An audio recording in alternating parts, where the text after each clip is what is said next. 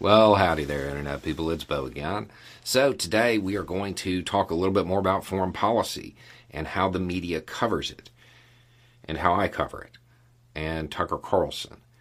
And the key element you really need to uh, take to heart when it comes to foreign policy.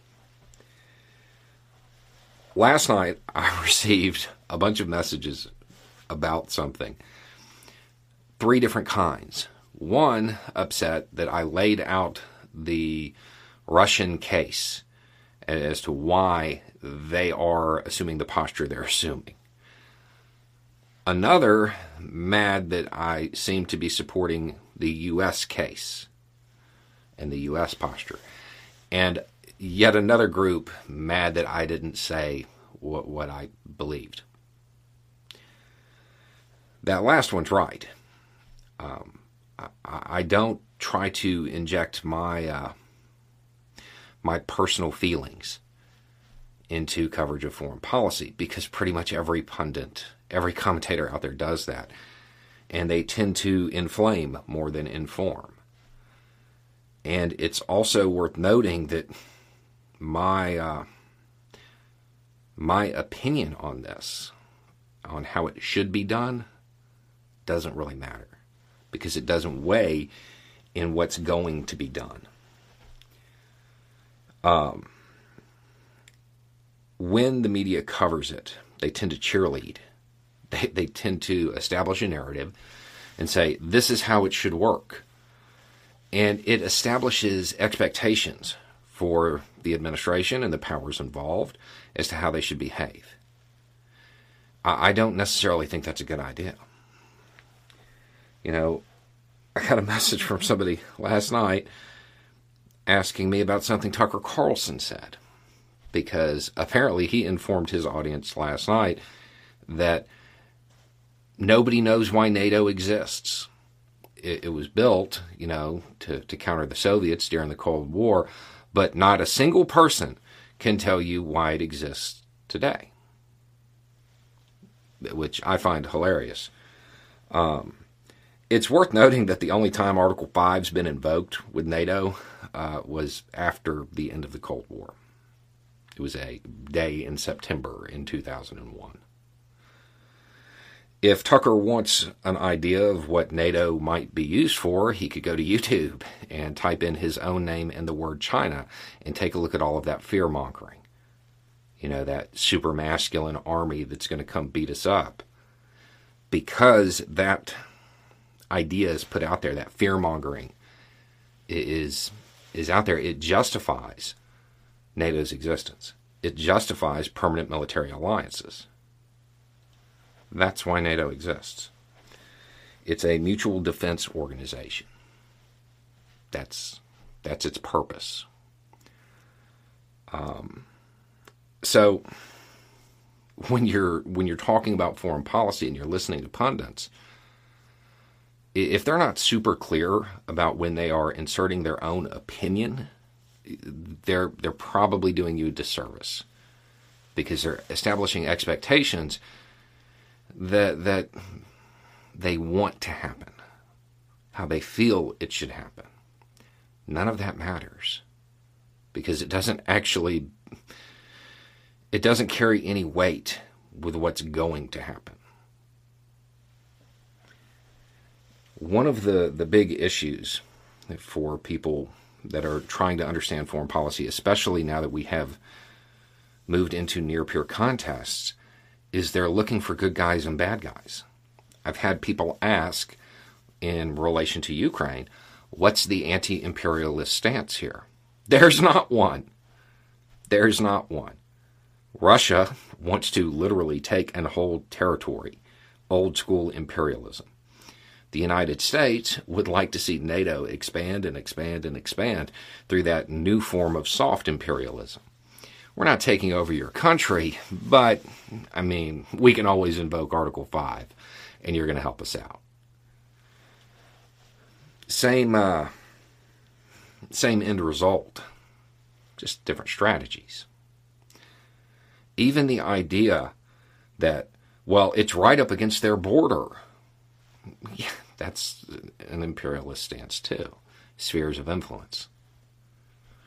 Ukraine is a country by itself. So, farming out its sovereignty to Russia simply because it is geographically close, that's that is what it is. People are looking for good good guys and bad guys. They don't exist. Not in this.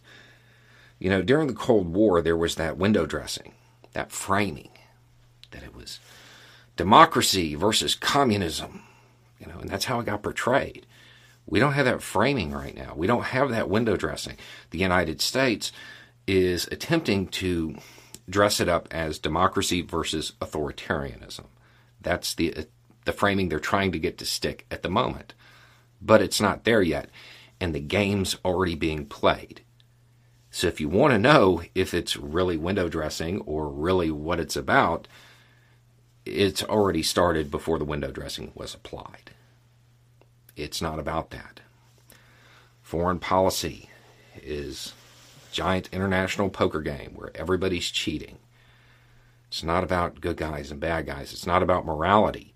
It's not about right and wrong. It's about power.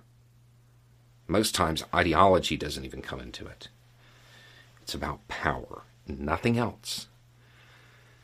And understanding that is critical to being able to understand what's happening.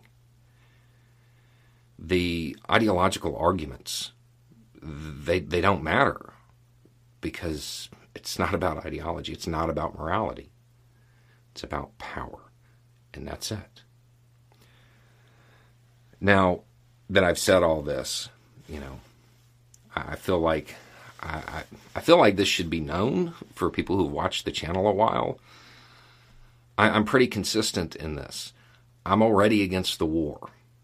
Which one? All of them. The next one too, the one after Ukraine.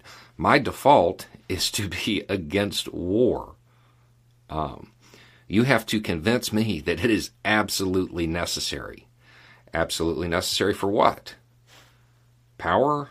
Ideology? No. Preservation of civilian life. That's how I measure it.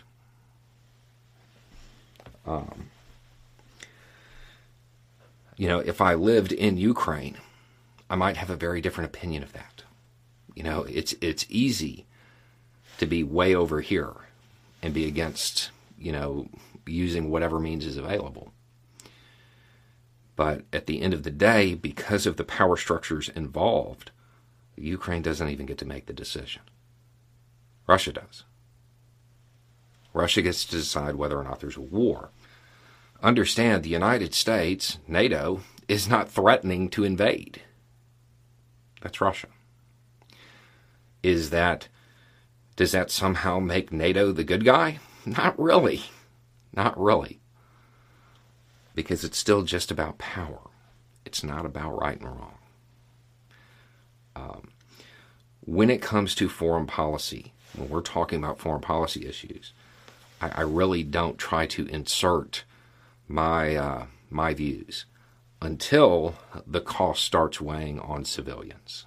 That's that's when you hear me start to talk about it, or when I know that that's what's going to happen. Um, so when you're consuming media, remember that all of the framing that's being put out there, it's just that. It's framing, it's window dressing. It's about power. And anything that anything that distracts from that is the actual motive, it's just extra stuff that doesn't need to be there we're in that unique spot where the struggle has already started. The, the contest has already begun, but the framing, well, that hasn't been established yet. Another 10 years, yeah, it will probably be framed as democracy versus authoritarianism, assuming the United States is still a democracy. If you want to support the troops, whichever side of whichever conflict, you have to support the truth first. Anyway, it's just a thought. Y'all have a good day.